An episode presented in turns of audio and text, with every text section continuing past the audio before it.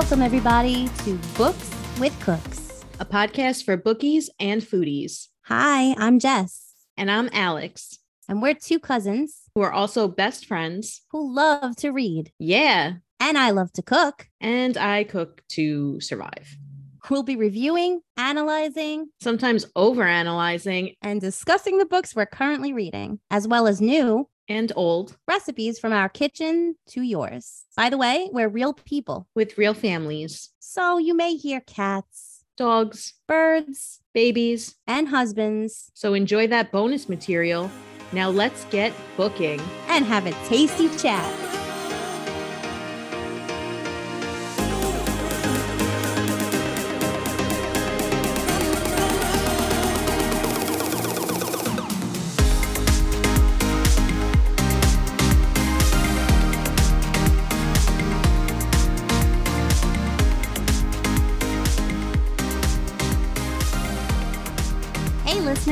Stick around at the end of this episode for some bloopers and bonus content. Hey, and welcome back to the show. Hi, Alex. I'm back. Hey, Jess. what you snacking on today? I have a cottage cheese raspberry. It's my lunch. It's raspberry like jam with cottage cheese. Really good. Don't give me that face. I hate cottage cheese. It's good. It's yummy. Ugh. I love the uh, raspberry. Uh, I spit on it. Um, what is what are you drinking? I just have seltzer and water today. I don't have my coffee yet. Okay. Yeah. How about you? What are you uh, snacking uh, on? What are you drinking? I'm snacking on some uh cashews and I'm drinking a chai tea latte with some brown sugar cinnamon syrup. Yeah, it sounds really good. Yeah, it's pretty yummy. I love uh, chai tea, and I haven't tried the brown sugar syrup. That sounds really, really good, though. I do love the brown sugar syrup, and I like it when you mix it with a little bit of the uh, pumpkin pie spice. You know, the little like yeah. spice. Um, I think it makes it taste even better. It's, it's like fall fall in a cup. Yeah. Yeah. Mm-hmm. This is the season when we start drinking hot stuff. You and I usually were iced people. Yeah, I've been drinking more hot coffees actually, but it depends on my mood sometimes. I do enjoy my iced lattes. mm-hmm. I'll drink them in the winter too, though. It really just depends on my mood. Yeah, I'm that crazy person too that's out there with like an iced coffee in hand and, you know, yeah. fully bundled. Yeah. Scarf and gloves, iced coffee. I don't know. I do love I do love my hot beverages as soon as mm. the seasons start to get a little chilly. Yeah. It is nice, especially if you're outside during the cooler weather. It does really like warm you up. Yeah. So, uh, what are you reading as of right now? Anything goods? Yeah, I'm finishing up Bloodmarked. I have mm. I'm listening to it on audio. I have 5 hours left and I haven't dived into another ebook yet because I am reading the stupid uh Draco Malfoy and Hermione Granger thing. It's a thousand pages, Jessica.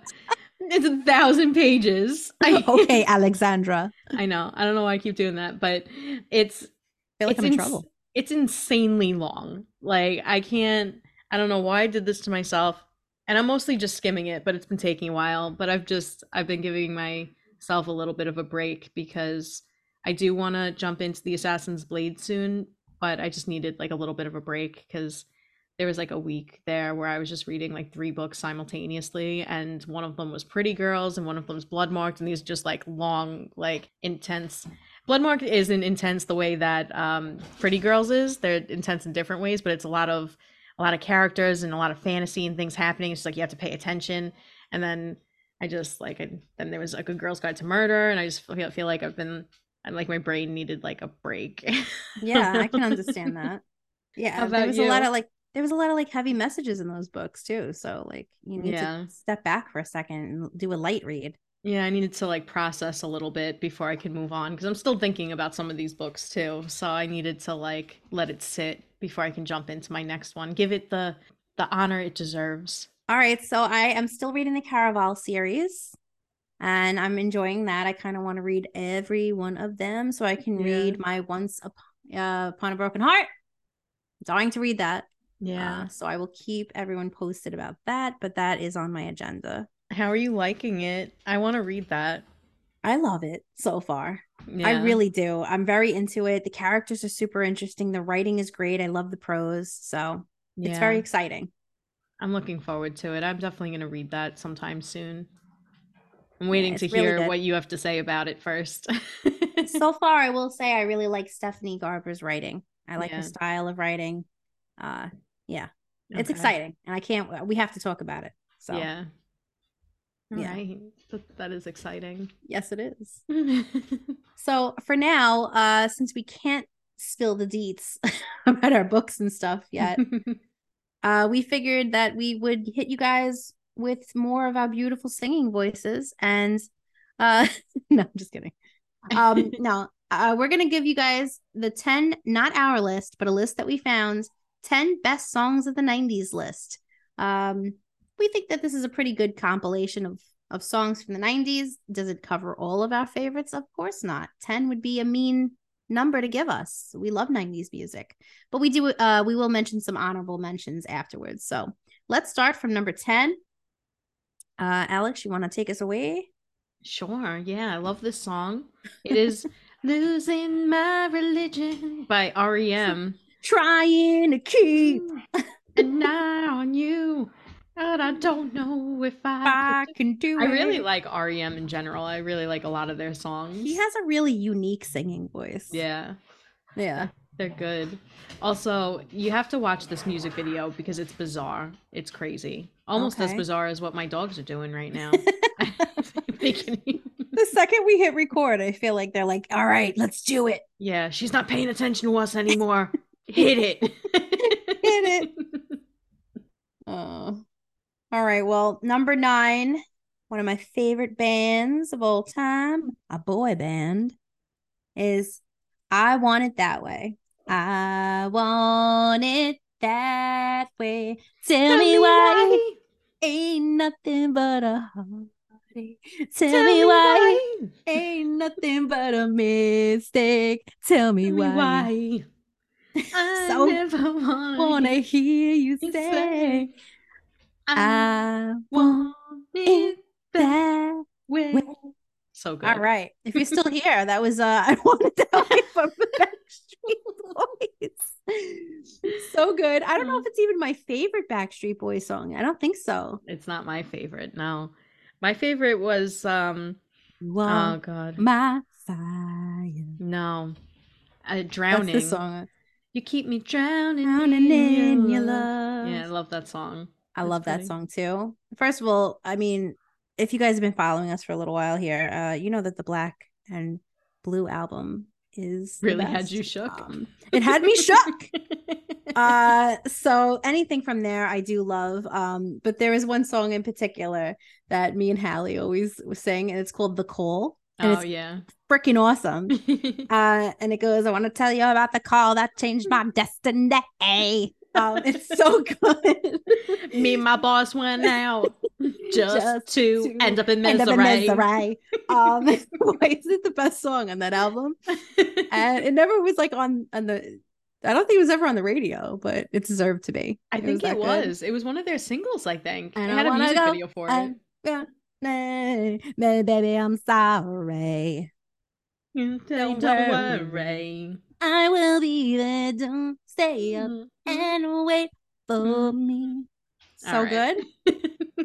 anyway, that wasn't even on the list, but I feel like it it deserved an honorable mention. So that is definitely an honorable mention. Yes, that is that is a good one, and I also do love that album. it's good.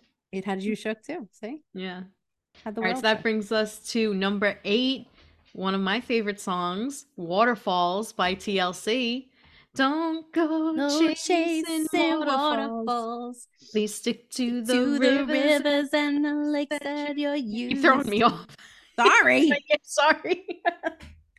uh, anyway, that's a really good album too. I love that album. Yeah. Crazy, sexy, cool. Yep. And uh, it reminds me now, and it has been ruined forever, possibly, by the movie. Uh, oh, I know what you're talking about with um Michael Keaton. Mark Wahlberg, and yeah, it's the the other the guys. Other guys. Yeah. So it's been ru- ru- uh, ruined possibly forever by uh the other guys, the movie with Michael Keaton and Wolf Ferrell and yes. uh and Mark Wahlberg because there's a scene, well, multiple scenes where Michael Keaton out of nowhere is just like, guys, come on, don't go chasing waterfalls. Mm, yeah. and they're like, Are you quoting TLC? And he's like, No, creep, creep. And he's like, Come on, you're definitely quoting TLC.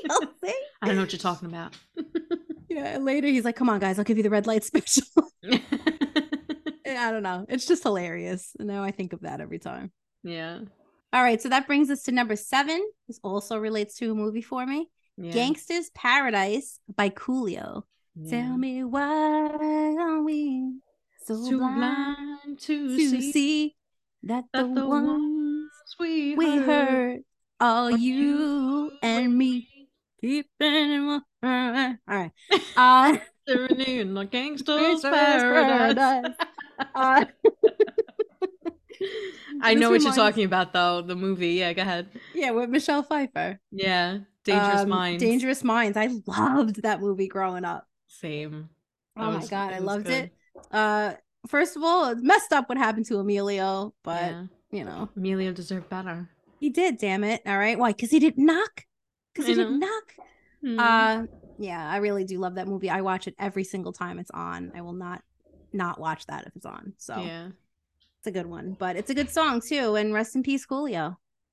All right, so a little bit happier note. Number six, we have "One Sweet Day" by Mariah Carey and Boyz II Men, and I don't know this song. So that's just why take th- it away. yeah, that's why you think it's a happier note because it's oh sad. No. It's about seeing somebody in heaven and how what a sweet day that'll be. Oh shit! I thought it was about like a cute sweet day. The no, she was with Boyz II Men. I thought it was like a love song. No, man. How do you not know this song?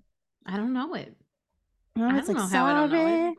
I never told you. So good. And the Boyz II Men. First of all, they're they're fully men now. Um, but Boyz II Men had a lot of great hits back then too, and yeah. so did Mariah Carey individually. Yeah. So I think it's cool that they were added to this list because they combined had great songs in the '90s. Yeah. Um, Boyz II Men had awesome albums too. Motown Philly back again, and uh, Mariah Carey, obviously. First yeah. of all, I I have a a special soft spot for Mariah Carey just because of her I don't know her thing. um, I think she's savage. I really love savage. her. I don't know who that is. I really love her. They were like, "Oh, J Lo, uh, kind of stole your song, right?" And she was like, mm, "I don't know her." I love that. I, I, I, will always love that. Also, that girl can sang sang. Yeah, Mariah Carey. Yeah, she's got some some voice. Yeah, for sure. So all right. Well, that brings us to number five, which is Ice Ice Baby. Vanilla Ice Ice Baby. uh, did you know? Fun fact that he's actually on like the Home and Garden Network now, selling houses. Shut up! What? no, I did not. yeah, that. fun fact: he's actually fixing up what? mansions and selling them, and that's what he does now. Shut up! Yeah, he's he's an old man now, and that's what he does. Uh, Rob sings this song often. Sometimes it's daily. yeah, he'll just randomly start singing it to me or like rapping it.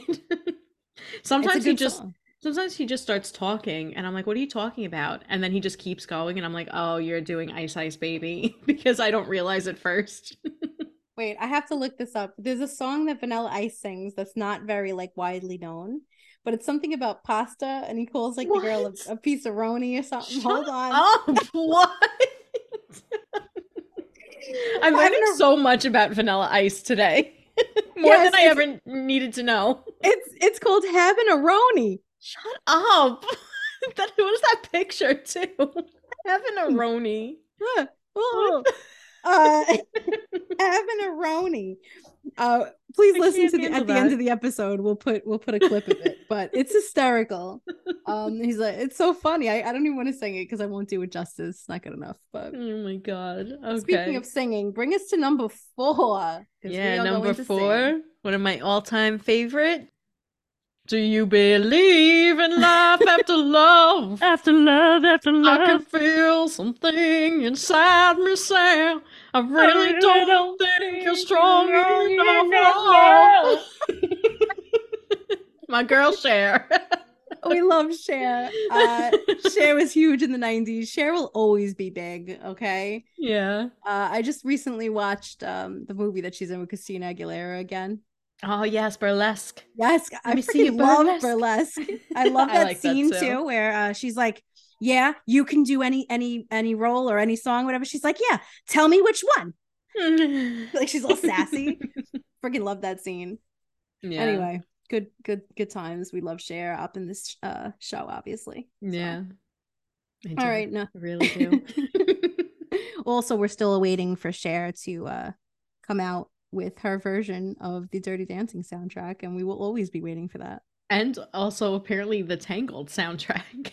Also, every soundtrack. every soundtrack. Just Cher, do it all. Uh, so number three is also a good one. Reminds me mm. of Bridesmaids, one of my favorite movies of all time, and it's called "Hold On" by Wilson Phillips. Hold on to one more day. day. I think the people change. Hold on to the change.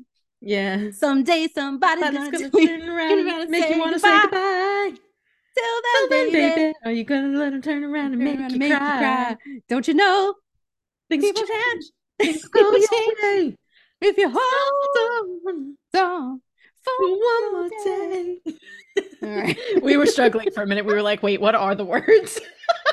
I was like, I, I know the chorus. Listen, when I was younger, I was sharp as as a tack, man. I knew every lyric. I couldn't remember what I did the day before, but I knew every single lyric to all the songs I really liked. And for the life of me, I cannot remember anymore. So I don't feel like we did hold on justice, but you know, if no. you've seen Bridesmaids, you know it. It's a good one. Yeah. Also, what's that movie too?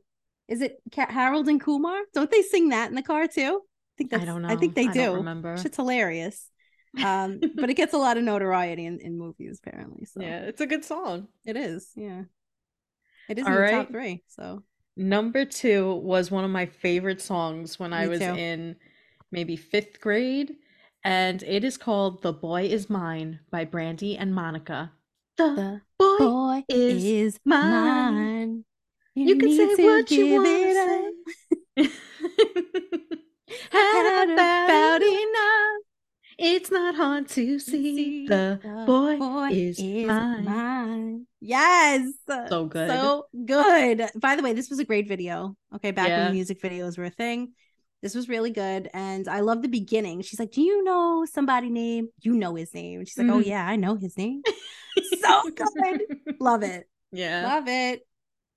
All right. Amazing. Number one deserves the top spot because this was the biggest song in your face in the 90s. Mm-hmm. Definitely. You heard it everywhere. You probably hated it after a while.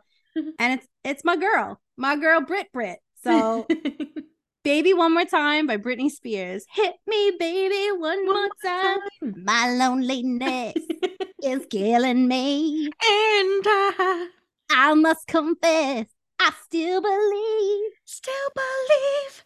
When you're with me, I lose my mind. Give me, Give me a sign. Hit, Hit me, me, baby, one more time. Yes. Love it. Love my girl, Brit also not her best song, by the way. Yeah. Her best song was Bombastic Love, and nobody could tell me otherwise. Bombastic love, so fantastic. When you're completely yours and you are mine. mine. And it's gonna be exactly like, like in, in, a, movie. movie. When we fall in love. All right. For the first time. I, know, I can That is a good song. And abuse her because I love her so much and it's okay. Um so obviously we didn't mention everybody, you know. Uh didn't we almost have it all? Didn't we almost have it all? Uh Whitney, you will always be the best vocally in my opinion. I think she mm. was the mm. best of the best. Rest in peace, Whitney. Um but she was always up in the 90s. She had some great music. Yeah. What's that one I'm thinking of? Um, never mind. I can't. It's not it. right. Yes, but it's okay. I knew it. You're gonna, I'm gonna make, make it, it anyway. anyway. Close, Close the, the, door, door behind, behind you. you. Leave your key. key. First of all, that song gets me mad because she's like, she's like, then why did royalty end up on your car you know, and she's like saying that the credit card. Why did two people two people pay for dinner? I saw yeah. your credit card receipt. Gets me pissed for no reason. Yeah. Poor Doug. If I'm listening to that song, he'll walk past and I'll be like, piece of shit. oh, oh, What else is- was in there? so good. yeah, this is the same too. That same Deborah Cox, any song, Raina, Yeah. any song, all good ones. Yeah. Um, the '90s, we NSYNC wasn't mentioned. I mean, I do love my Backstreet Boys. this comes down to the age-old question of who was better, NSYNC or Backstreet Boys, and the people have spoken, and People it's Backstreet. Boys. I mean, I loved my NSYNC, but I'm gonna, I'm gonna kind of have to agree that that Yeah. that Backstreet, that Backstreet Back's all right. You know what I mean? I liked their bad. voices better. Yeah, AJ was the best. Hmm. Um, I really did. He's I Dana's favorite. Yeah, he was Yeah. the main singer. He was the the lead singer. But uh yeah, well him and Nick Carter, but Nick Carter was never my favorite. He looks douchey and he always I seemed douchey to me. Brian Brian was my favorite, and I thought he was one of the main singers too. He sings good too. Uh but you know, they didn't get as much notoriety as NSYNC. I feel like Mhm. NSYNC kind of stole the show because Justin was always being old Justin-y. Yeah, Um but JC has my heart out of all of them. Yeah, I like JC. Yeah.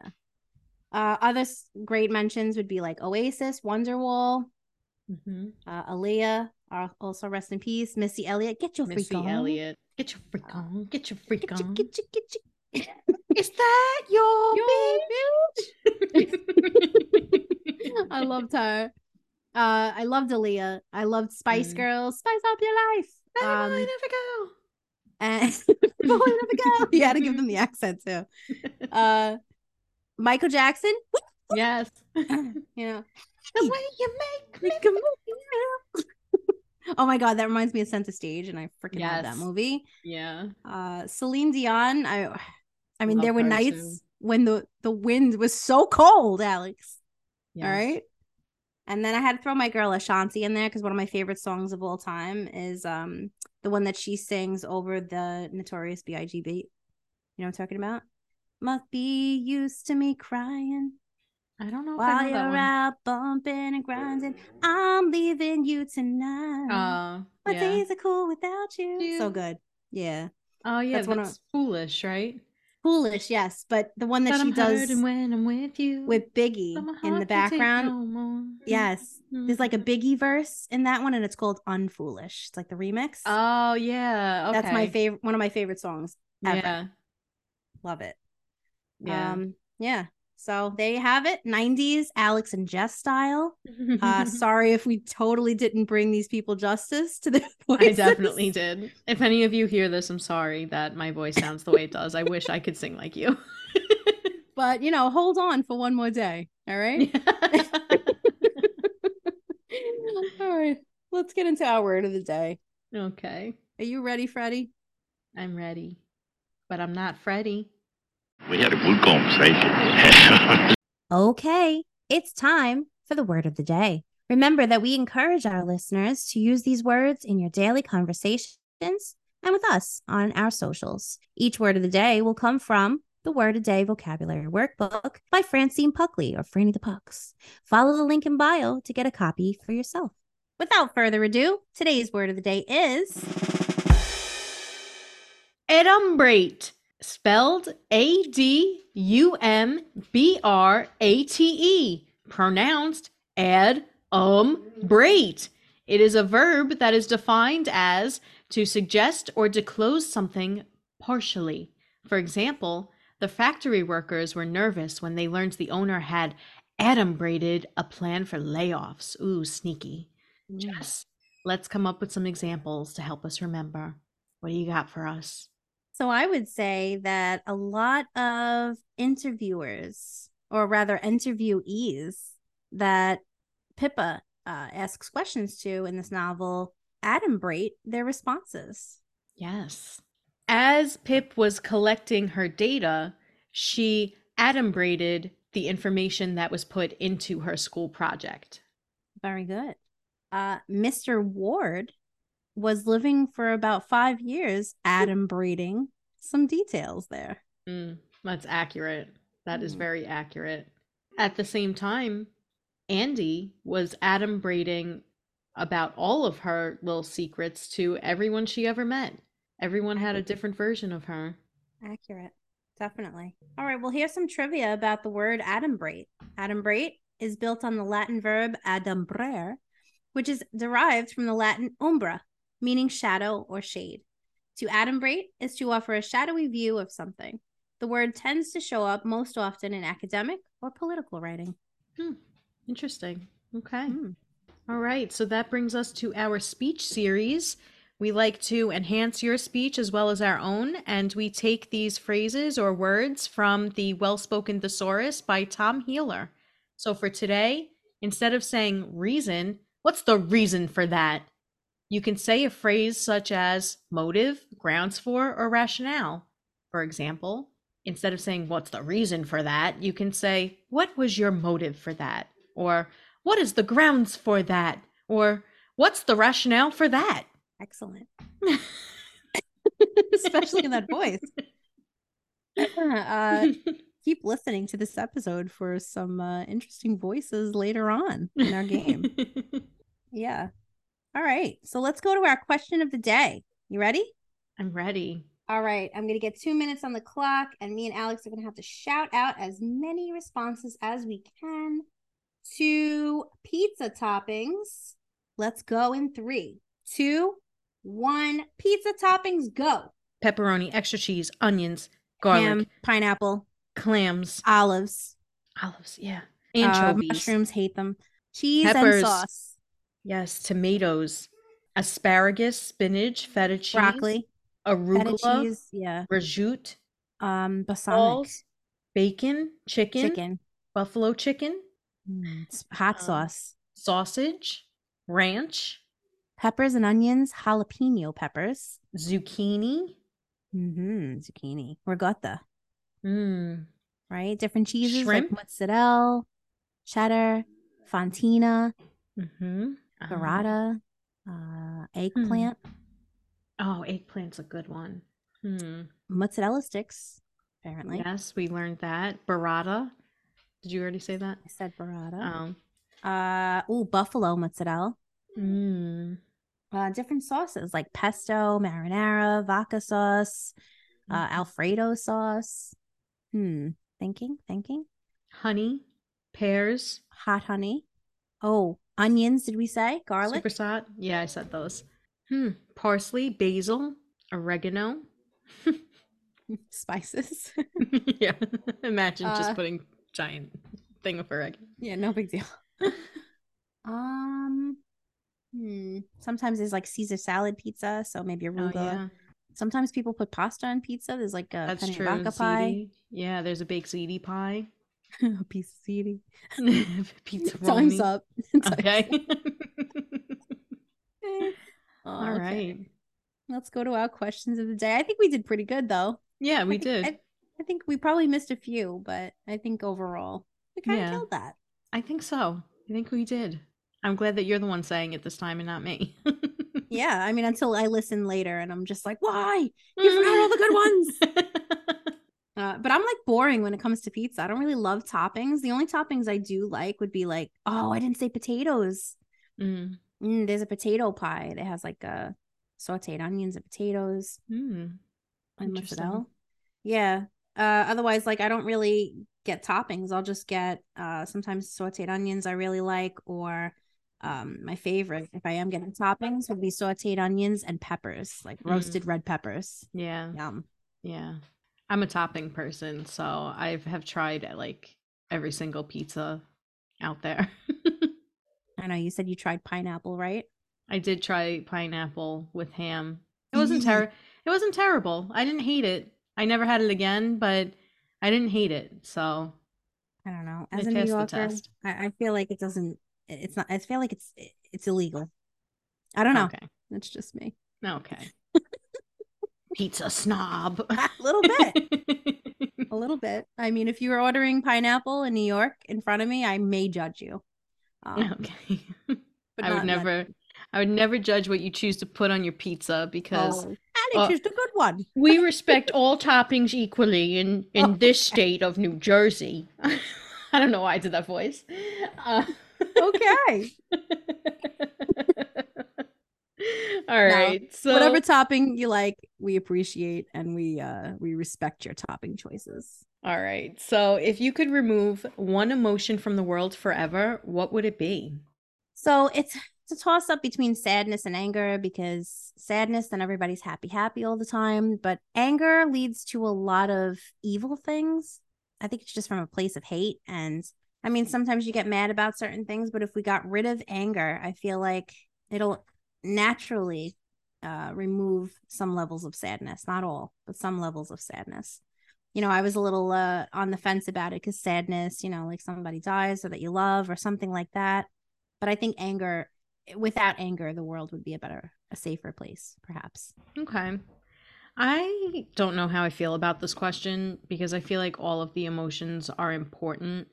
Like you said, it would be nice if nobody was ever sad, but at the same time, then how would you even understand what happiness is if you don't understand what the absence of happiness is?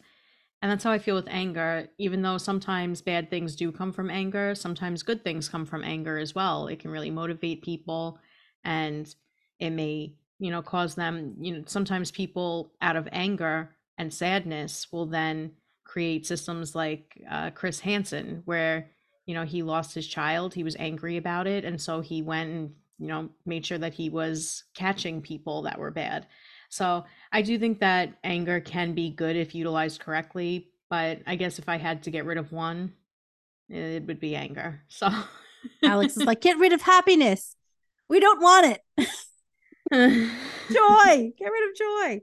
Yeah. she would no, never say that. No, of course not.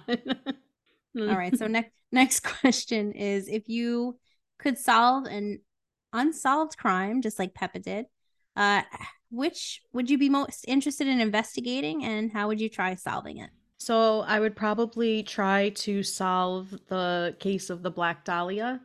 I don't remember her last name. I'm sorry, but her name was Elizabeth something, and she was brutally killed and dismembered um, back in the 50s, I want to say. I don't remember the exact year, but it continues to go unsolved to this day, and I'd like to know what happened to her.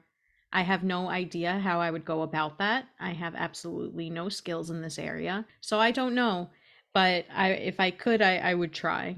Okay. So when I was in school, I had to investigate I took a, an Asian literature class, which I really loved. And I had to investigate something, a current event happening in an Asian country, and then write about it.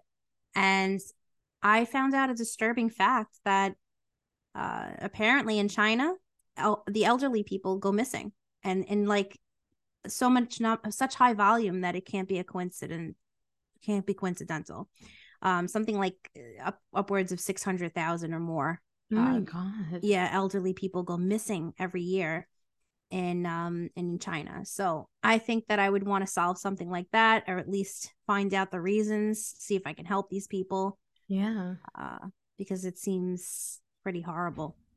Yeah. Uh, I just feel bad for all of their children and everybody who gets impacted by whatever's happening in this situation. Yeah, that's so scary. Wow. So, yeah, I mean, I, I figured I'd bring it up too, just to bring awareness, because not you know, this isn't really talked about. Not many people know about this. Yeah. I had no idea until you told me. It's scary. Yeah. Well, all right. All right. So, as you all know, we recently read A Good Girl's Guide to Murder by Holly Jackson. We picked our favorite good and bad reviews in case anyone is on the fence about reading it. A Good Girl's Guide to Murder currently has an overall rating of 4.34 out of 5 on Goodreads and a 4.5 on Amazon with a publication date of 1 5 21. Jess, give us that bad review. Uh, Scooby Doo, where are you? Am I the only one that thought this was a Scooby Doo scenario in a book? I just kept picturing Shaggy Thelma and Scooby running around finding clues, getting a little scared, and then running the other way until Thelma finally figured it out. Look, I'm a fan of YA, but this is more like four, five, or sixth grade reading. Disagree. Yeah, really, especially with the themes of this one. Damn. Let's talk about missing the message. Yeah. All right, so I have two one stars. They're both very short, so I wanted to read them both because I thought they were funny. The first one says, from the moment she said holy pepperoni, I realized I was too old to be reading this book. So there you go. and then the second one said, no context. I made a Goodreads account just so I could give this book one star. Imagine wow. hating a book that much. I can't. That's uh, book doesn't even deserve that kind of. I know. I know. All right. You got a five star? I do. Uh the title of this one is So Glad I Came Across This Book. I had been eyeing this book for a while now and finally decided to get it because it was on sale. I didn't know anything about it, but for some reason it looked interesting, and sure enough, I was hooked from beginning to end. I felt myself getting tense along with the characters and forming my own theories and mysteries of Andie Bell and Sal Singh. I would 100% recommend this book, and I thought it was very well done and super fun and surprising. Nice. I agree with that. Mm-hmm. All right. I also have a five star. This person said, Applause, applause, applause. One of the quickest, one of the best crazy roller coaster experiences I had as soon as I took this book into my hands. Still shaky, blubbering, I already requested a translator to communicate properly. Nailless, confused, dizzy, but also smiling and happy. Gave my five full mysterious shining stars, great storytelling, attention taker plot, fantastic characterization, fast and heart throbbing pacing, and great satisfying ending. This is all in caps. what are you waiting for, guys? The book is not going to fall from the sky and drop on your lap. Go and buy it and send me thank you letters for my encouraging words. so dramatic. I know. oh my god! Speaking of intense, it's uh, not gonna fall from the sky into your lap. Jesus.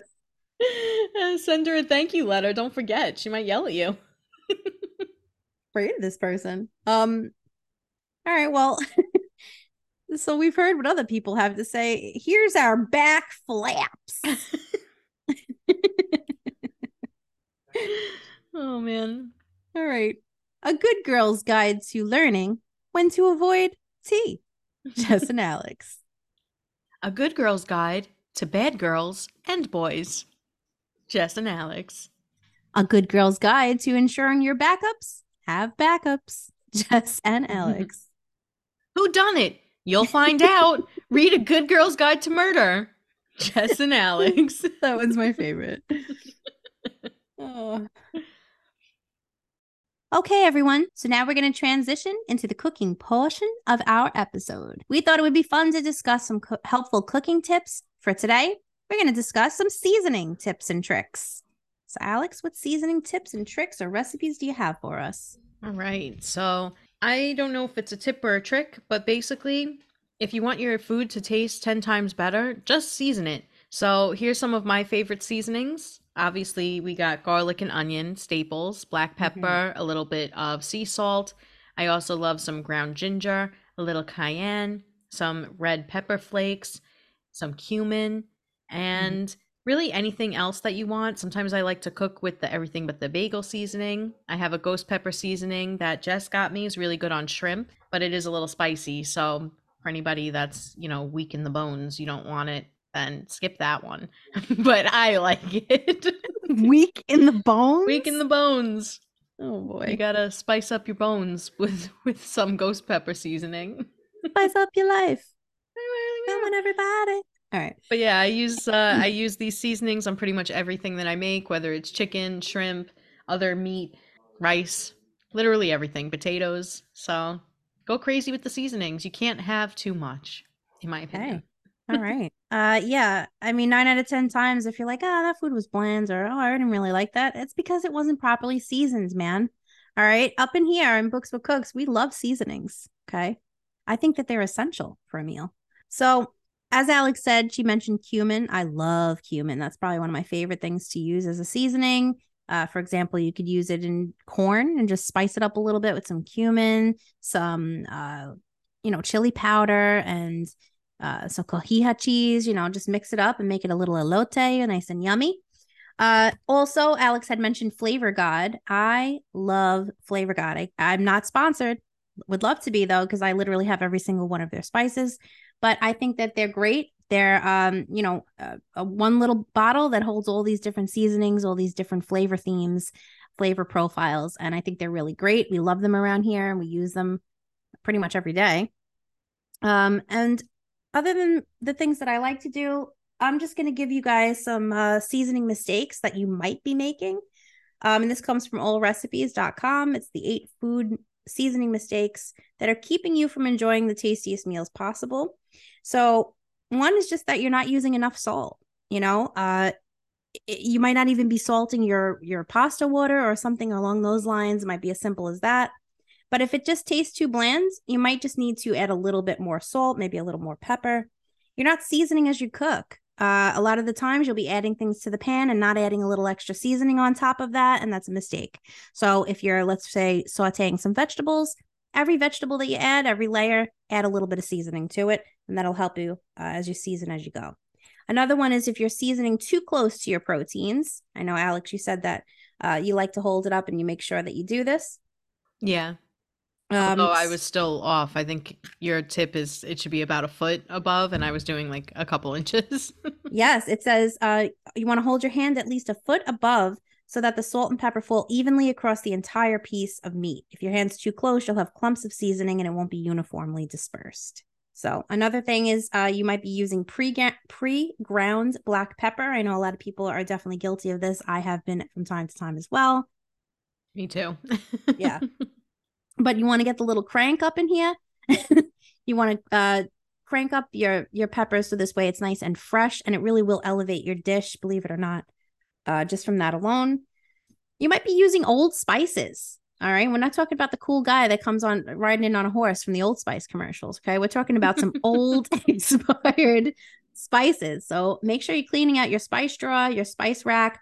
Make sure that you're checking for expirations because they do expire, contrary to popular belief. Some people think they last forever, but it is also the plastic bottle that expires itself. So you want to make sure that you're not getting any harsh chemicals or anything inside of your spices. Also, be careful. I recommend, uh, and this is on not on this list, but uh, as many as possible that you can try to get organic spices because they do use pesticides on regular spices and um, hmm. they don't they're not allowed to use some pesticides uh, on the organic so you might be safer using them as well uh, also, you might not be blooming your slices, your spices. What does that mean? Well, I'll tell you. Uh, blooming means if, let's say, you're using olive oil in a pan. Uh, let's say that you're gonna, you know, fry up some garlic. You're gonna saute some onions. Before you even do any of that, when you're putting your oil in your pan and you're heating it up, add some spices.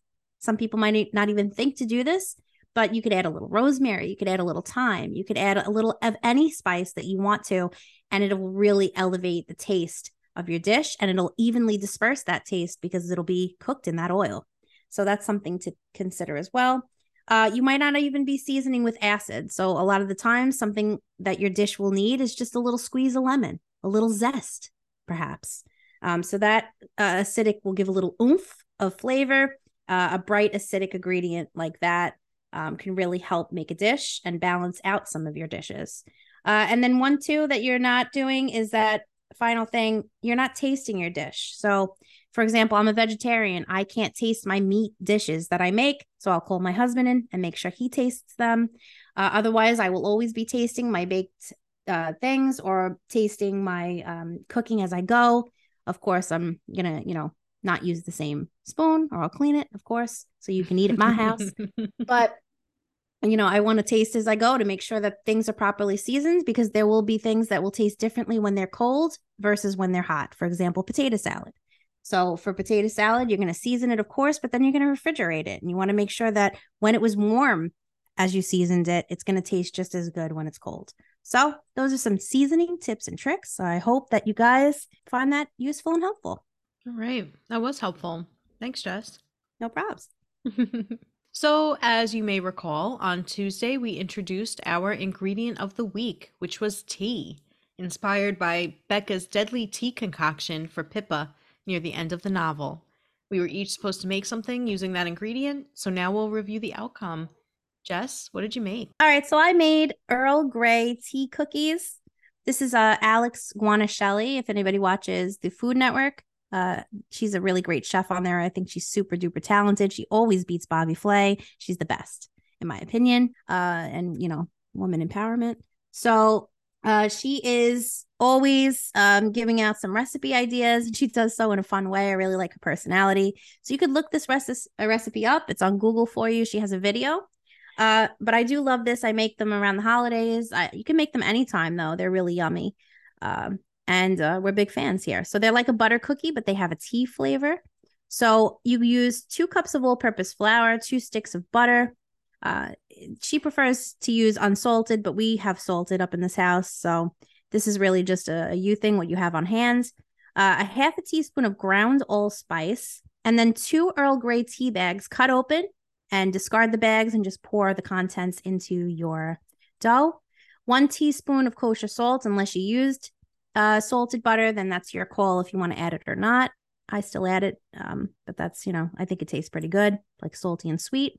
Half a cup and two tablespoons of powdered sugar, a couple of light grates of lemon zest. So you get like a tea and a lemony butter flavor, two teaspoons of vanilla to enhance the flavor, and two to three tablespoons of water. In a large bowl, you're going to combine the mixture of this and then you're going to put it into like a food processor or um, if you have like a ninja blender, that'll work too. You put that in there, you add the water as you go. And as soon as it forms a dough, like a ball, you could take it out, cut it in half, roll them out into like a, a plastic uh, wrap and make it like kind of two separate logs. And then you're going to put them in the refrigerator. So this way they firm up just a little bit and you're going to keep them in there for about 30 minutes. Uh, take them out, slice them about a half inch thick uh, into cookies, basically on a baking sheet with parchment paper, uh, but leave a little space because they do spread a little bit and bake at 350 for about six to eight minutes or until they're lightly browned. They're really yummy. And the tea really mixed with the lemon adds such a delicious flavor. And I recommend these for the, for the holidays and anywhere you want to go. Yeah, sounds really good. They are. I think I might have had one once. You probably have made them, and I have been at an event where they were, and I probably tasted think, one. I don't think I've ever made them yet. I was oh. going to make them oh. this year. Yeah, oh, I made them. Okay. I made them last year um, when my in-laws came back, uh, came over. And um, Kathy, I know you're listening. You like, you really like them. They're good. Uh, so, but I promise, the next time I see you, I'll, I'll make a batch. Okay. Yeah. I was like, I can't believe I didn't know about these. But sometimes you have like so many cookies. I'm like, maybe I tried it and I didn't realize it. it's possible. Yeah. All right. So last year for my mom's birthday, she's an October baby. I made her a chai tea spice cake.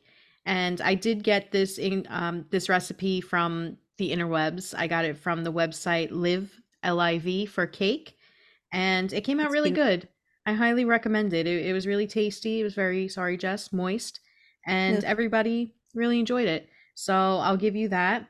So first thing you're gonna do is make a cup of chai tea milk. Um, so you'll use one and a half cups of milk, and then you'll steep two tea bags in that, and you know heat it up and make tea like you normally would. Just use milk instead of uh, water, and then you're going to need two and a quarter cups of all purpose flour, two teaspoons of baking powder, three quarter teaspoon of salt, one and a half teaspoon of ground cinnamon, one teaspoon of ground cardamom, half a teaspoon of ground allspice, a quarter teaspoon ground cloves, one teaspoon ground ginger, three quarter cups unsalted butter at room temperature, one cup of granulated sugar, half a cup of light brown sugar, three large eggs, one tablespoon, oh, sorry, one teaspoon of vanilla, and then you'll add in the chai uh, tea milk. And you're also gonna, I, I served this with the cream cheese frosting, I believe. And you're gonna use one cup of unsalted butter for that, one cup of cream cheese, which is about eight ounces, and then four cups of powdered sugar and two teaspoons of vanilla. You can also add cornstarch or meringue powder if you wish. Um, and then decorate as you want. So essentially, like I said, you'll make the tea for the chai tea milk. You'll set that aside. You're going to preheat your oven for 350 degrees. This recipe uses three six inch cake rounds. However, I didn't have that, so I just made two. It was a two layer. Um, so you could do that with two instead. Just check when you're actually cooking it to make sure that it's not underdone. In a medium bowl, you'll whisk flour, baking powder, the spices, and salt until it's all well combined, and then set it aside. And then using a stand mixer, you're going to use a paddle attachment, cream the butter and sugars on medium to high until it's pale and fluffy. It takes about three minutes. And then you're going to reduce the speed, add the eggs one at a time until it's all fully incorporated. Then you'll add in your vanilla. You're going to alternate adding in your flour mixture and the chai milk. Um, so you'll beginning and ending with the flour as well. You want to fully incorporate each uh, everything each time you add it. And then you'll bake it for 35 to 40 minutes or until you can take out a toothpick, insert it into the middle, and it comes out mostly clean. And then you want to just cool it for about 10 minutes and assemble. So you can do the, the cream cheese frosting, or you can do this is actually a really good cake to do with just a little bit of powdered sugar on top, just as a naked cake. It's very it's very flavorful and really good. So and then you can decorate it however you want. And there you go. Uh, I want that right now. It sounds yeah. delicious. I'm actually drinking really chai tea, so that oh. would go perfectly with my tea. There you go. mm-hmm. So if you have a yummy recipe using tea or a cooking tip using seasonings, let us know. Send it to us on our socials, and if we try out your suggestion, we'll use it and credit you on the show in the future. Yeah. Yeah. Mmm, yummy, yummy. All right, so that brings us to our Judge a Thing segment. We're going to start off with Judge a Book by its cover. So we're each going to pick a book that the other person hasn't read, and we'll have to guess what that book is about based solely on the cover. Jess, what do you have for me? All right. So I have. Okay. So it's a woman, but she has no face, and where her face should be, it looks like a desert scene. Is that accurate? Yes. This okay. is the inside of it. Okay. All right. Um, what's it called? Born in 1582. No, oh. born in 1982. Born in 1982. Okay. Okay. It's actually Kim Jeong, born in 1982. Oh, okay. Sorry, I couldn't see the top. Um, all right. So I have no idea. I think um hmm. This is a fiction about a woman, an indigenous woman who grew up in oh no, wait, it's 1952. That throws my whole No, 1982. 1982 that throws my whole thing off. I have no idea what this book is about. I have no idea what genre this book is. oh boy. All right. I I'm going to go with a fiction and it's going to be about a woman who leaves her fast-paced corporate lifestyle in on the East Coast and goes out west and goes on a mission to find her lost parents that she was estranged from. Maybe she was adopted. I don't know. That's what I'm going to go with, I think. Okay. I, I can tell I'm way off. um, it's definitely a fiction. It's like a psychological horror. Oh shit! Uh, okay, I did not see that coming. so it's about uh, a psychotic deterioration, deterioration uh, of a woman's mind, mm. um, to symbolize misogyny and the effects it has on the female minds. Hmm. Interesting. It's really good.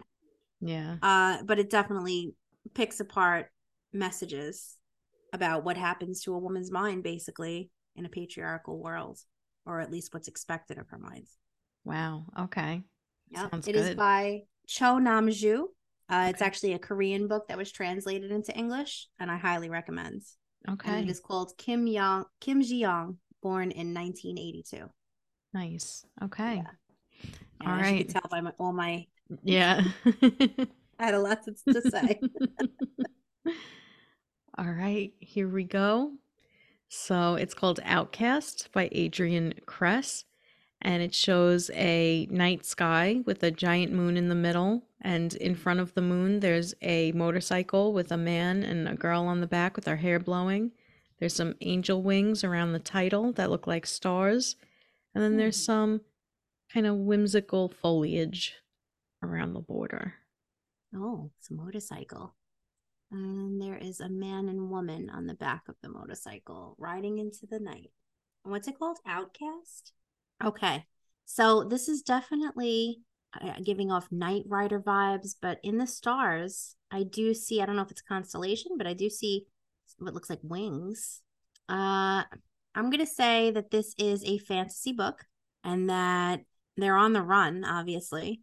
Uh, they're outcasted from society, clearly, because it's called Outcast. And they're riding off into the moonlight here. Uh, wow. Uh, you also gave me one where I'm like at a loss here. All right. Well, there's definitely wings. So I'm guessing that this girl wished she can get out of her scenario, her current situation, and she needed, you know, figurative wings to leave. And this man is helping her escape. And they're fleeing in the moonlight. Uh, yeah. As to why they're outcasts, maybe they just feel like they don't belong, or maybe she feels like she doesn't belong in this particular world or society. Okay.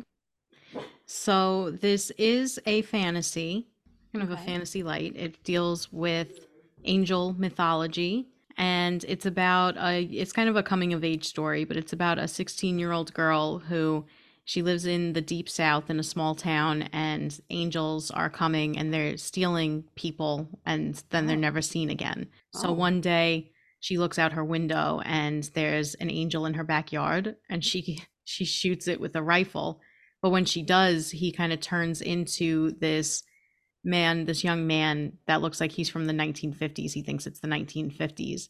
And together, she, him, and then there's some others that join them along the way. They go to basically fight the angels and to get back her friend Chris, who had been taken a year before that. So it's a cute story. I rated it three stars, but it has a really pretty cover. And, yeah, it does. And it was cute. So yeah. It sounds interesting. Yeah. And why were the angels taking people? I don't remember. I read this in 2015. I don't remember. I'm sorry. okay. Um, but it was that's fine. It was cute. Leave it leave it the mystery in case anyone listening and wants to check it out. Yeah. Yeah. We don't want to give away the endings. Actually. True. That's true. But it looks cute and it does have a beautiful cover. I knew there's yeah. wings in the sky. I think that's the reason I read it. I was like, I have to. It's so pretty. I know that happens to me too, especially with like uh titles. Yeah. I get captivated sometimes by the titles. Yeah. Well, sometimes we get captivated by the characters too. So let's judge a bro. We're each going to pick a character from a book the other person hasn't read. And we have to guess what the character's role is, their personality traits, what they look like, things like that about uh, the character based on the name alone. All right, so my I'll go first.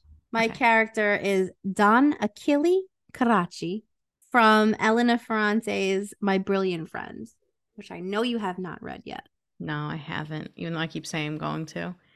Um, what was his name or her name? Uh, Don Achille Carracci. Okay. I think it's a man. I don't think he's a protagonist. I'm going to say he's maybe a love interest. I think maybe he's like tall, dark, and handsome.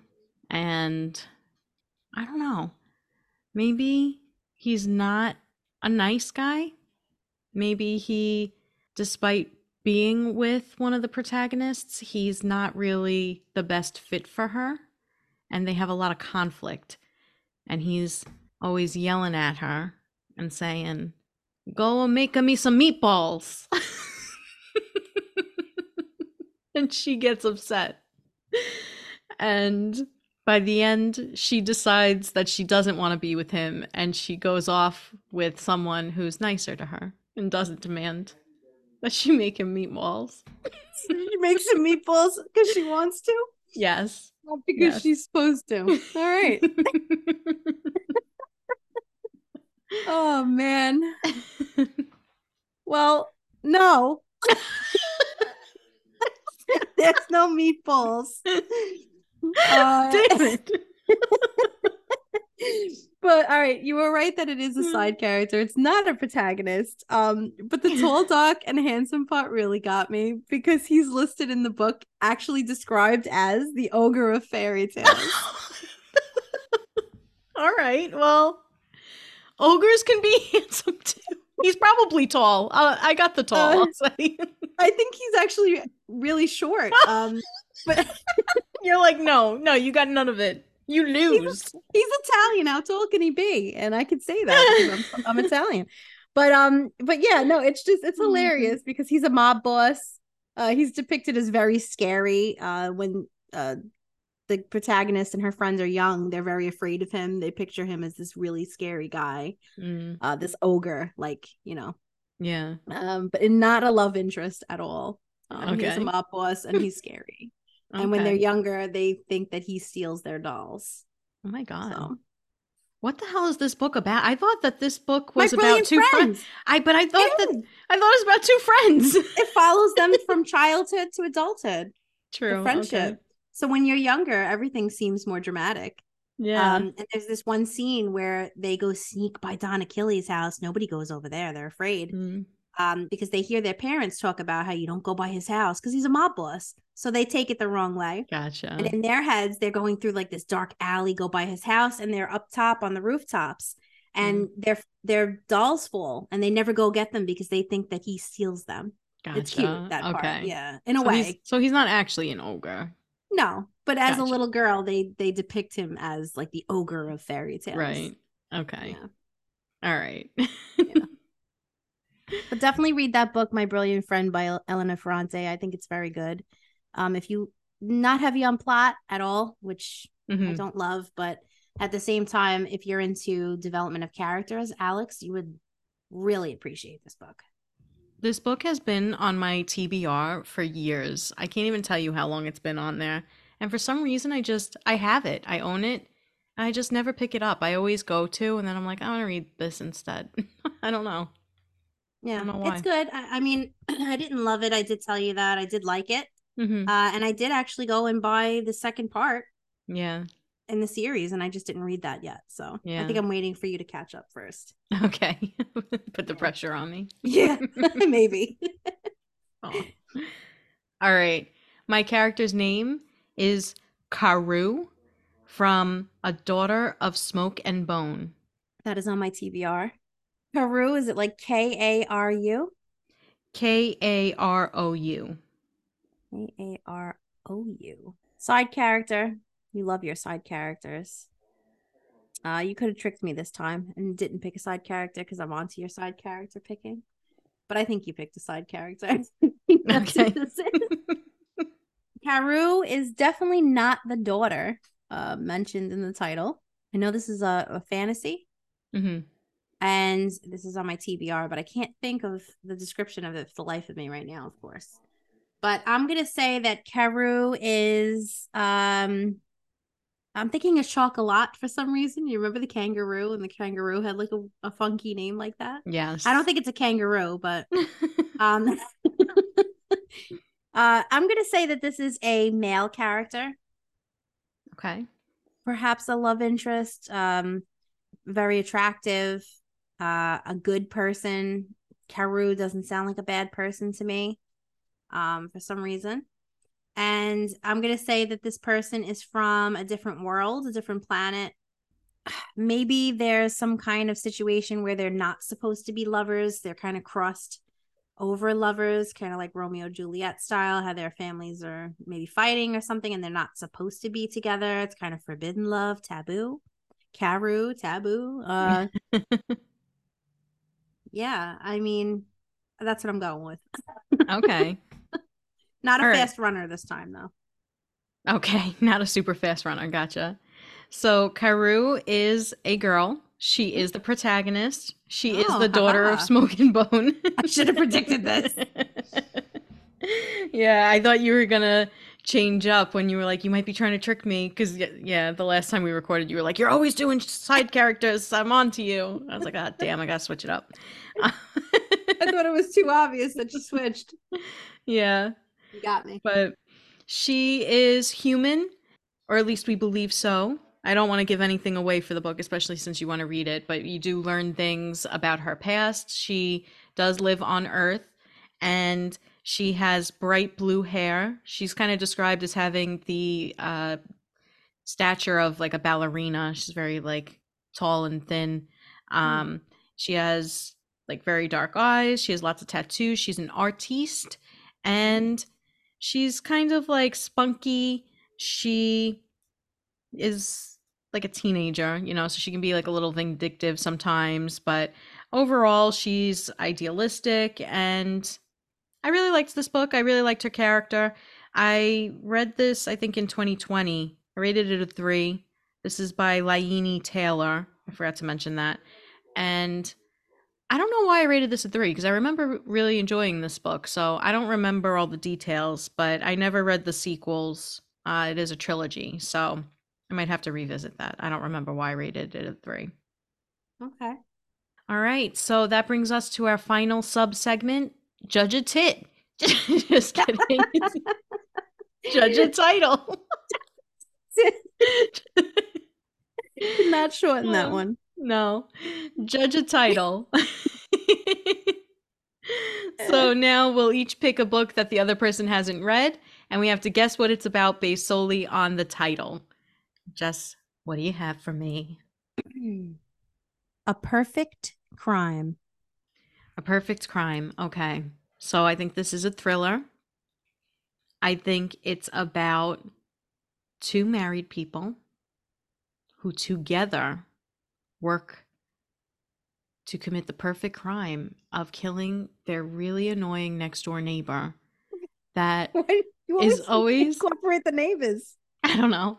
I don't know. but their neighbor's a freaking Karen. She's always parking slightly on their side. She puts her fence one inch over, so they're ta- she's taking space away from them. She calls the police because they changed the color of their door. They hate her, and they're like, "We got to mm. get rid of this bitch. We got to we got to get rid of Karen." So they devise the perfect crime, and they get away with it at the end. Hey, you're right. There's no way. No, you're not. I know. You're totally not right. I mean, it's a psychological horror. Okay. Me with horrors today. Yeah. And uh, it is sort of a thriller, though, because the guy's always on the run. And it's about this teenager who's very quiet and he has a crush on this girl and he invites her over and then he brutally murders her. He strangles her and he stuffs her into a washing machine and then he flees town and is on the run. Oh my God. All right. Okay. Yeah, this literally happens in the beginning and then he just is on the run the whole time and you kind of want this little bastard to be caught. So, yeah.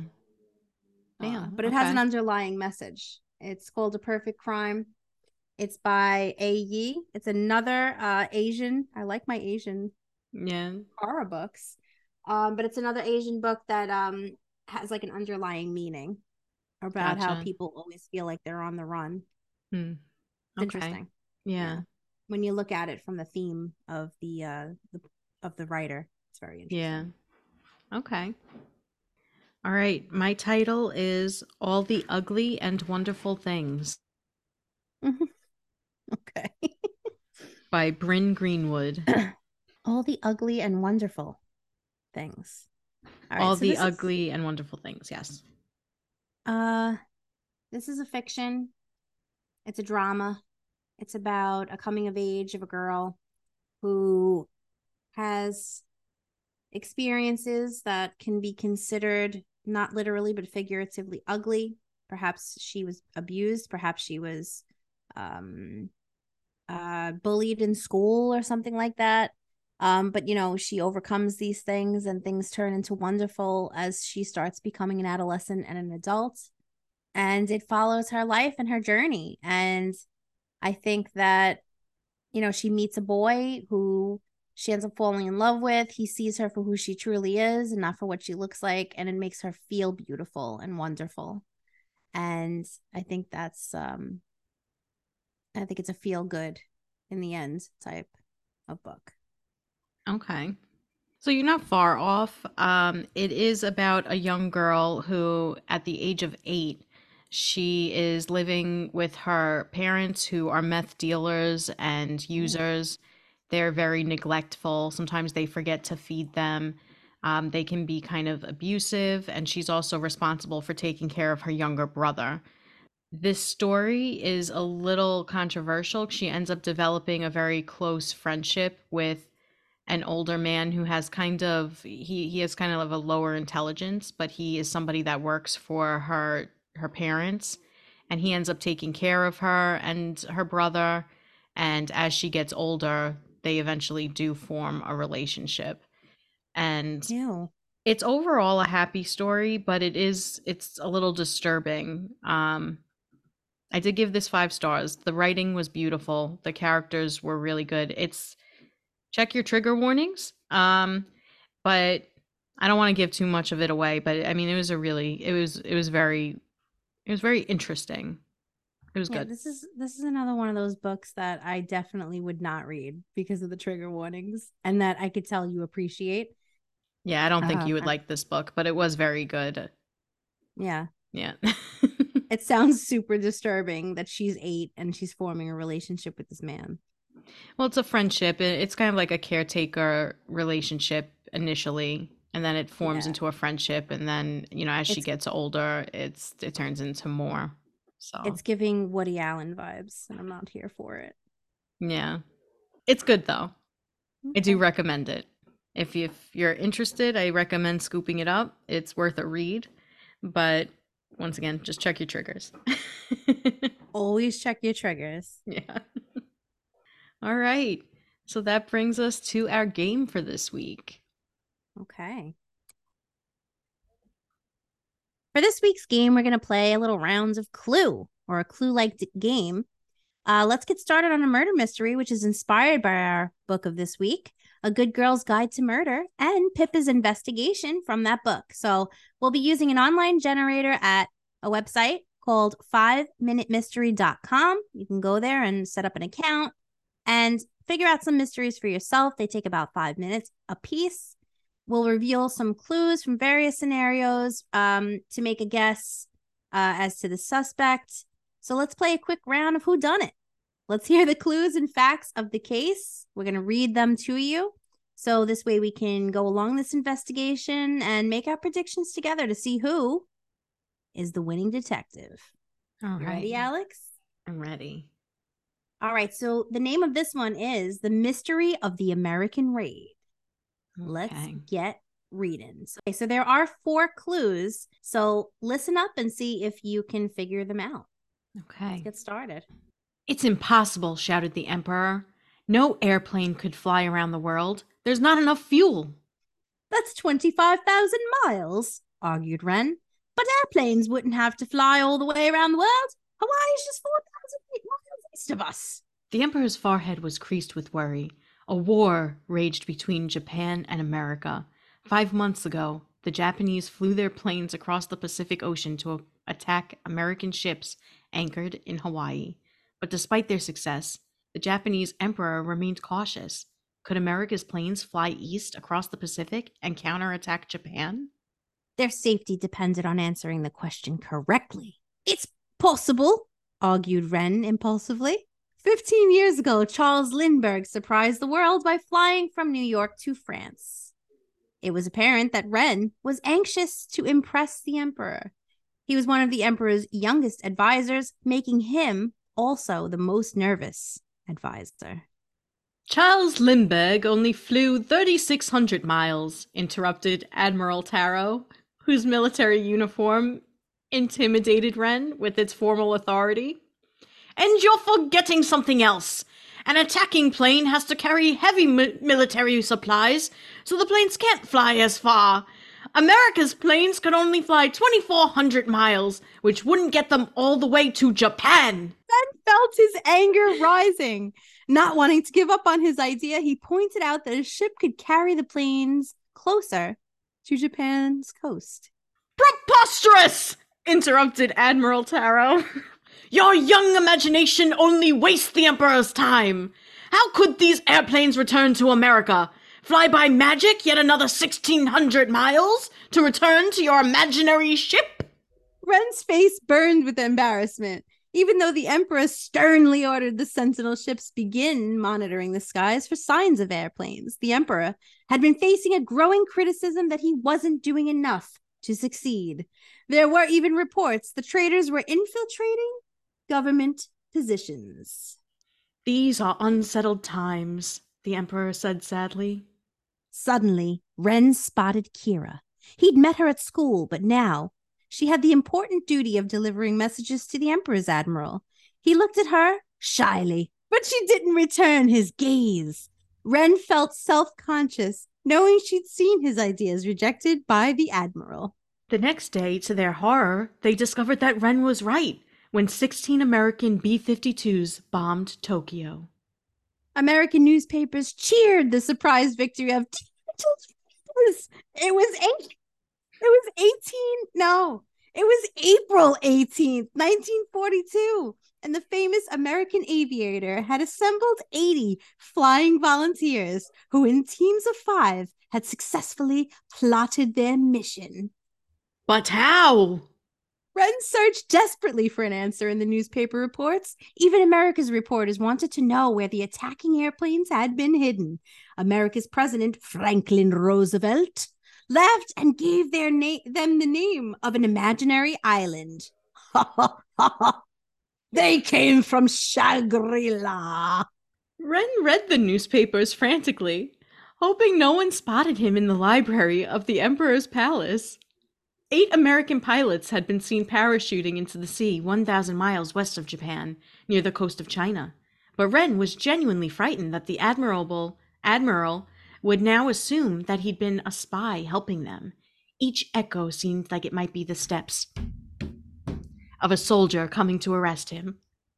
The admiral hated being wrong and would assume that Wren knew about the attack in advance, and that would be treason. There'd be a trial, followed by a sad lifetime in prison. Suddenly, Wren felt a hand on his shoulder. it was Kira, looking strangely at her former schoolmate. You were right, she said, looking into his eyes sternly. And I'm in trouble! Wren sighed. We are all in trouble, Kira said, ignoring Wren's concern for himself. She took her duty to the Emperor seriously, and it had made a disturbing discovery. Kira unfolded a piece of paper marked urgent that was tucked in her pocket. Six hours before the attack, we received this transmission, Kira said quickly. The message warned that a Sentinel ship in the ocean had spotted an American Navy carrier just 650 miles away. But the admiral's admiral said the ship was mistaken, handed the message back to me, and said he'd wait for confirmation from a second vessel. Wren stared silently at the walls of the palace. So much, so much had depended on whether that m- second message arrived. But it did arrive, Kira answered. I handed it to the evening messenger, Gina, telling her to rush it to the Admiral, but the Admiral said he never received it. Just then, the police arrived. The two officers grabbed Wren silently. While their commander said only that Wren was under arrest for treason, Kira held the transmission in her hands, and the suspicious commander said she'd be held for questioning too. Someone is sabotaging our military, he said fiercely. Locked in a jail cell, Wren pondered their predicament. He stared at the walls for hours, silent and lonely, realizing the surprise American attack was only the beginning of his problems. That night he had a visitor, Gina, the night messenger. I can only stay a minute, Gina whispered. But I'm in as much trouble as you.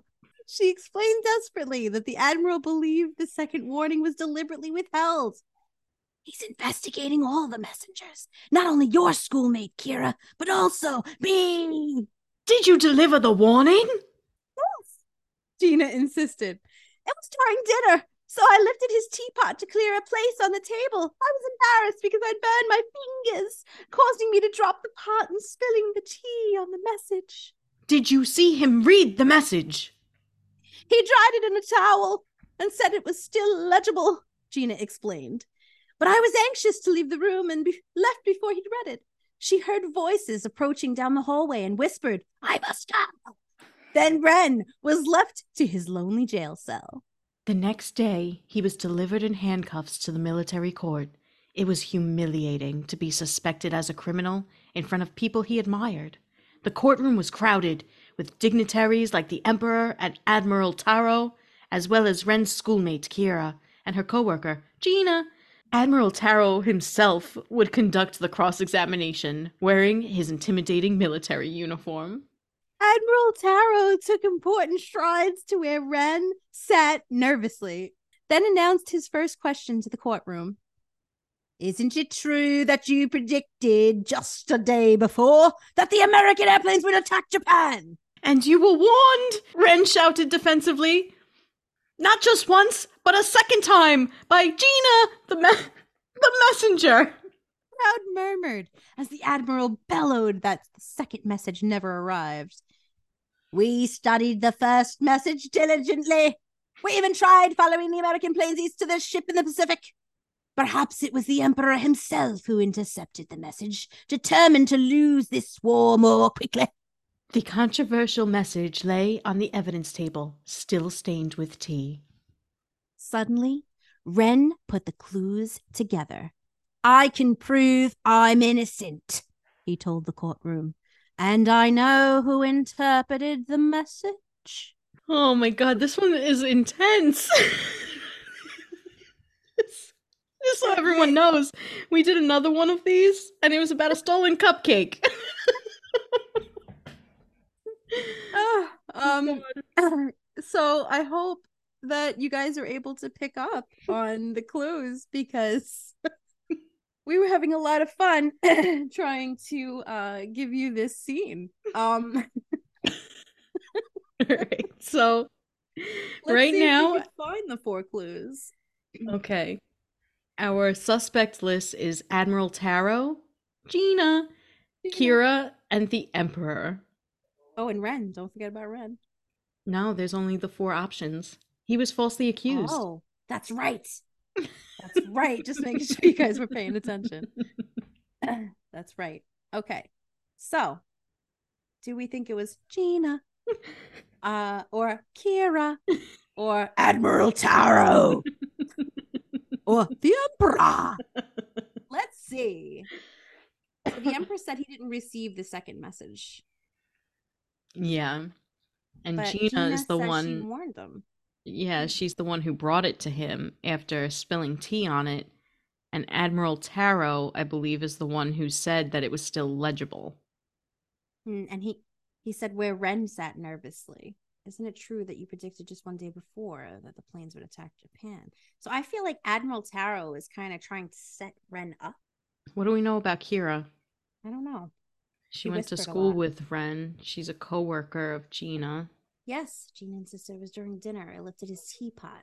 Mm, Aha. So she lifted the tea the teapot and the message was stained with tea. Okay. She spilled it on the message. I think So the message I think Gina's innocent. I think so too. I think it's Kira Hmm. Why do you think it's Kira? Interesting. because she was also going to be held for questioning and I think maybe she needed to divert their attention and so she is throwing Gina under the bus. Right. She says, but it did arrive. Kira answered. I handed it to the evening messenger, Gina, telling her to rush it to the Admiral. Yeah. But the Admiral said he never received it because Gina didn't give it to him because of the tea. That night he had a visitor, Wren. Gina, the night messenger. I can only stay a minute, but I'm in as much trouble as you. Aha. I think it's Gina. All right. I'll go with Gina. I'm going to go with Gina. I don't know what you guys guessed, but if you could guess at all with our act, act, our acting skills. Uh, but let's go, Gina. Solving. Incorrect. okay. It was not Gina. It was Ed, Admiral Taro. Oh, okay. That was our first guess, too, which is funny. yeah. Yeah, he's guilty.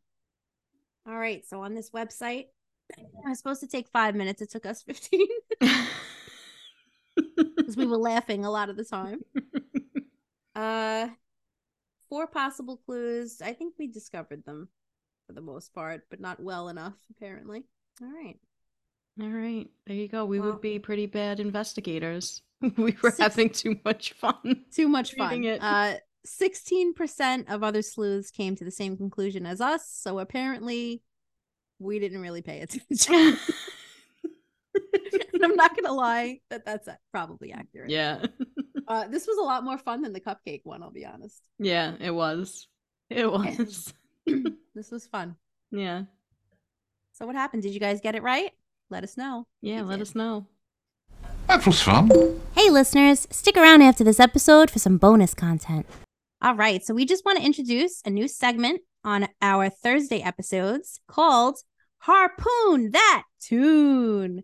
Can you guess a tune within five seconds of hearing its intro? We want to know. If you can guess, reach out to us via email or message us on our socials with the answer to be featured in an upcoming episode and grab a chance to be entered in an upcoming giveaway. Today's tune is.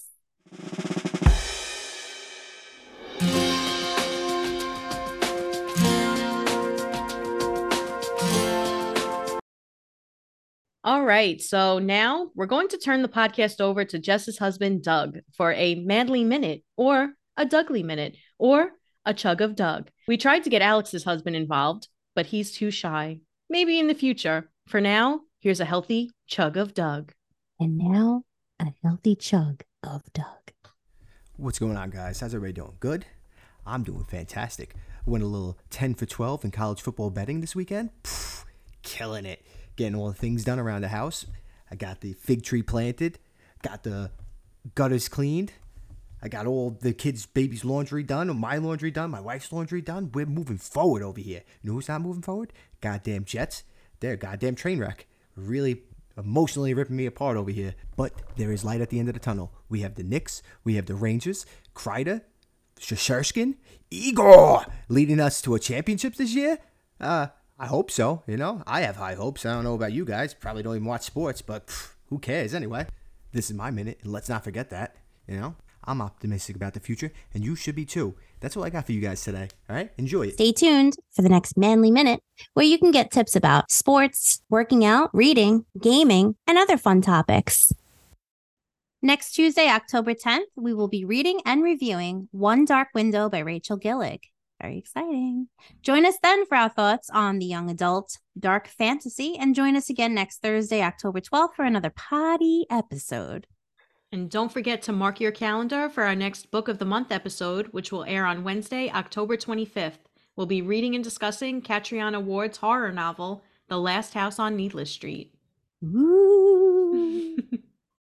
if you haven't read the upcoming books but would like to, head on over to the link in our bio and get a copy for yourself so that you can participate in future discussions. You don't pay anything extra, but if you make a purchase using our link, we get a small commission. So thank you so much for supporting us. If you enjoy listening to our podcast, it would really mean a lot to us if you would leave a positive review on Spotify, Apple, or whichever streaming service you use. We would really appreciate it also if you could spread the word by telling friends and family about our podcast. And of course, we want to say thank you to all of our listeners. We really appreciate each and every one of you. We also want to remind everyone to be on the lookout for our live events on TikTok. Yep, we'll be doing some live events soon and we will post upcoming dates on our socials. If you're just tuning in, this is what you can expect from our podcast. We're going to be releasing new episodes every Tuesday and Thursday. So be sure to check out our socials for updates and also some bonus content. You can find us on Instagram, TikTok, and other platforms. Click on the link in our bio for access to all of our socials, our website, and other links. We encourage you to reach out to us with thoughts, ideas, questions, and feedback. You can email us at bookswithcooks at gmail.com. You can also find our full book reviews on Goodreads. These links will also be available at the link in bio. If no one told you today, you're important and valued. You belong here. You're doing great, and we believe in you. Now let's turn the page and put a fork in it. Because we're done with this one.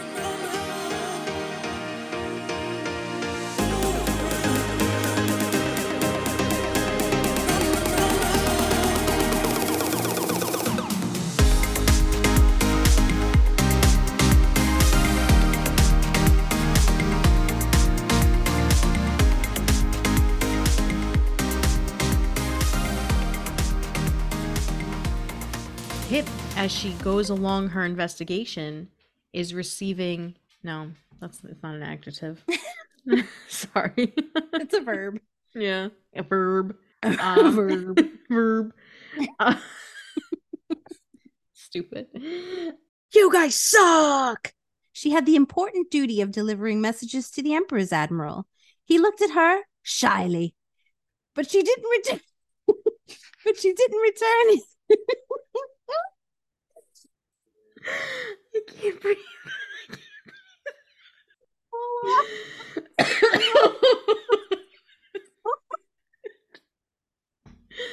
oh my god, okay. Okay. It was Kira, looking strangely, strangely at her former schoolmate. You were eight, she said, looking into his eyes sternly. you were eight. you were right.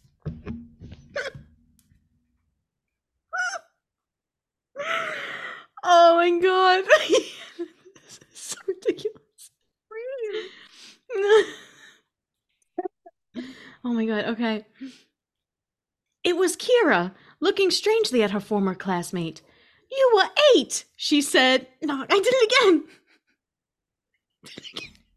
What it's like having a Roni. What it's like having a Roni.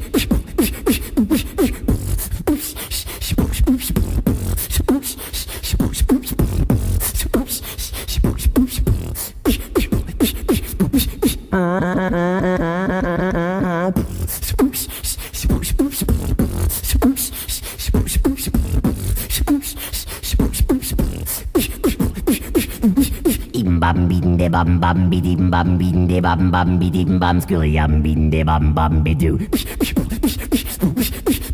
What it's like having a Roni. What it's like having a Roni. Oh yeah, VIP in full effect.